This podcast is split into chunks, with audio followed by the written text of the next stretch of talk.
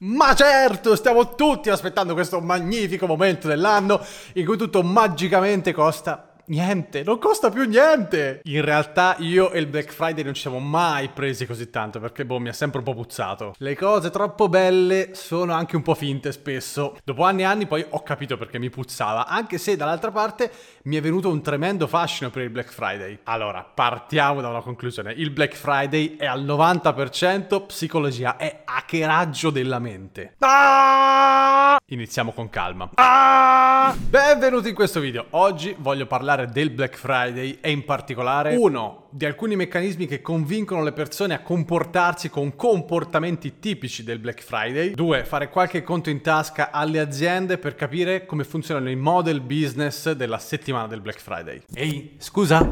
Scusa? Ciao, non voglio rubarti molto tempo, voglio solo dirti che questo video è offerto da me, da me stesso, da me medesimo, dal mio tempo e insomma ti ringrazierei veramente tanto se tu potessi supportare questo progetto mettendo un bel pollicione in alto e iscrivendoti al mio canale, sarebbe davvero di grande aiuto. Ciao, a presto!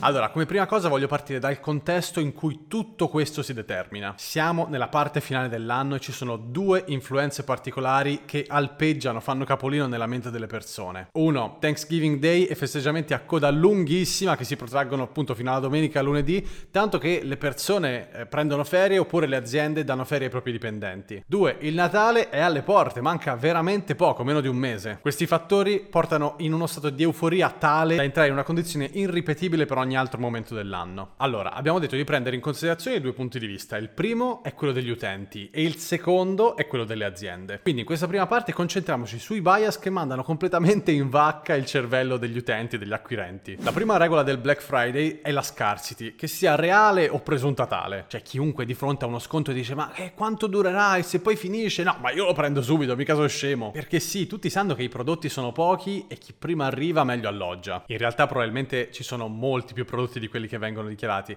ma è chiaro che dal punto di vista comunicativo non puoi dirlo. Oppure comunque in assenza di comunicazione, quando c'è una buona offerta, beh, chiunque ha pensato a dire ma e se poi finisce ci rimango fregato? Il perno del discorso è che o sei lì nel momento decisivo, oppure qualcun altro trarrà molto più vantaggio di te. E questo porta in un attimo al secondo bias che si instilla nella testa delle persone. Sì, perché chi acquista qualcosa ha superato gli ostacoli, eh, ha combattuto, è un figo, complimenti, bravo, bravo ragazzo. Chi non ha acquistato qualcosa o comunque non è riuscito a prendere quello che voleva, ma sei uno sfigato, hai perso. Ma mai peggio del terzo tipo di utente, chi non acquista per scelta, ma sei un demente. Ma allora sei proprio un demente perché non stai al gioco. Perché il gioco in questi giorni è di acquistare e tu non ci stai dentro. Ma sì, ma sì ragazzi, perché nella testa delle persone si scatena un carnevale. Cioè vince chi la fa più grossa. In quei quattro giorni del Black Friday non c'è budget che tenga. A meno che chiaramente non arrivi la banca che ti dice guarda se termine e allora il giochino finisce. Se c'è qualcosa che la tua mente elabora come conveniente, vale la pena comprarlo. Perché?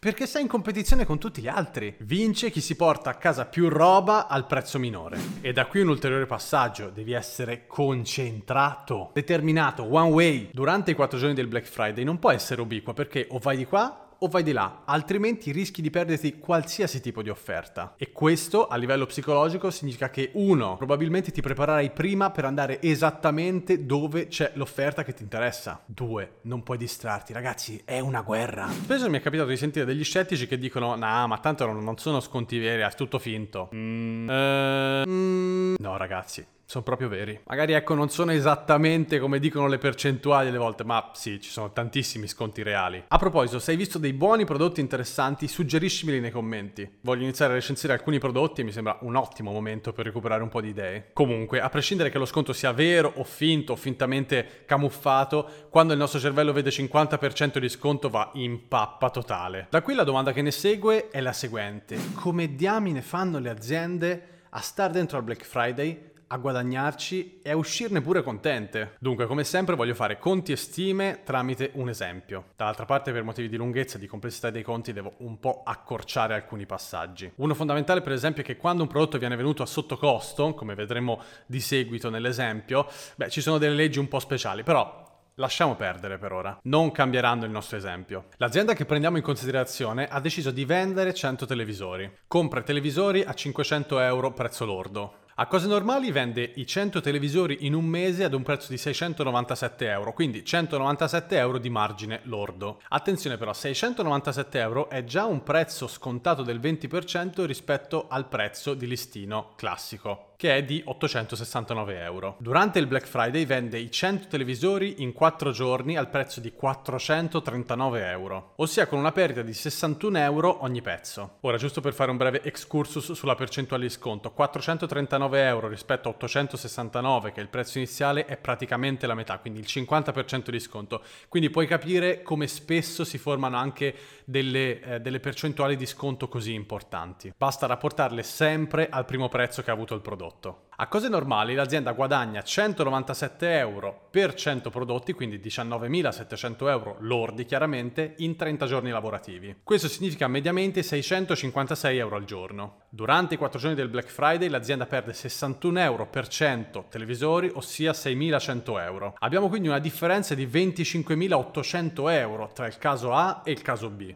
Ora facciamo un breve passo indietro. La fonte principale di guadagno per un'azienda durante il Black Friday è tutto tranne i prodotti a sconto. Vi ricordate l'acquirente? Quello che è in uno dei momenti più euforici di tutto l'anno, in cui tutto costa pochissimo, in cui c'è il Natale, Thanksgiving Day e tutto. È lui che ha appena pagato un televisore 258 euro meno di quel che costava il giorno prima e 258 euro meno di quello che costerà il giorno dopo. Ma non credi che dopo tutta la fatica che hai fatto abbia senso assicurarlo questo televisore? Ma certo, ma certo, tanto l'ho pagato molto meno di quello che costava. MediaWorld dichiara che per assicurare un prodotto tra i 300 300 e 500 euro, esattamente come il televisore, si paghi circa 80 euro e ti lascio il link sotto alla loro pagina. E andiamo con questa assicurazione. Ma a questo punto, ma non credi abbia senso anche comprare la retroilluminazione da muro per fare in modo che gli occhi non ti si stanchino guardando la televisione? Costa solo 20 euro. Ma certo, certo, tanto l'ho pagato molto meno di quanto mi sarebbe costato. Ma e poi non credi che sarebbe anche il caso di comprare la soundbar? Hai preso un televisore così bello a un prezzo così basso e non compri la soundbar per sentire l'audio bene? Eh, però questo non è in sconto, eh. Ma certo, ma certo, tanto l'ho pagato molto meno di quanto mi sarebbe costato comprato. Ma a questo punto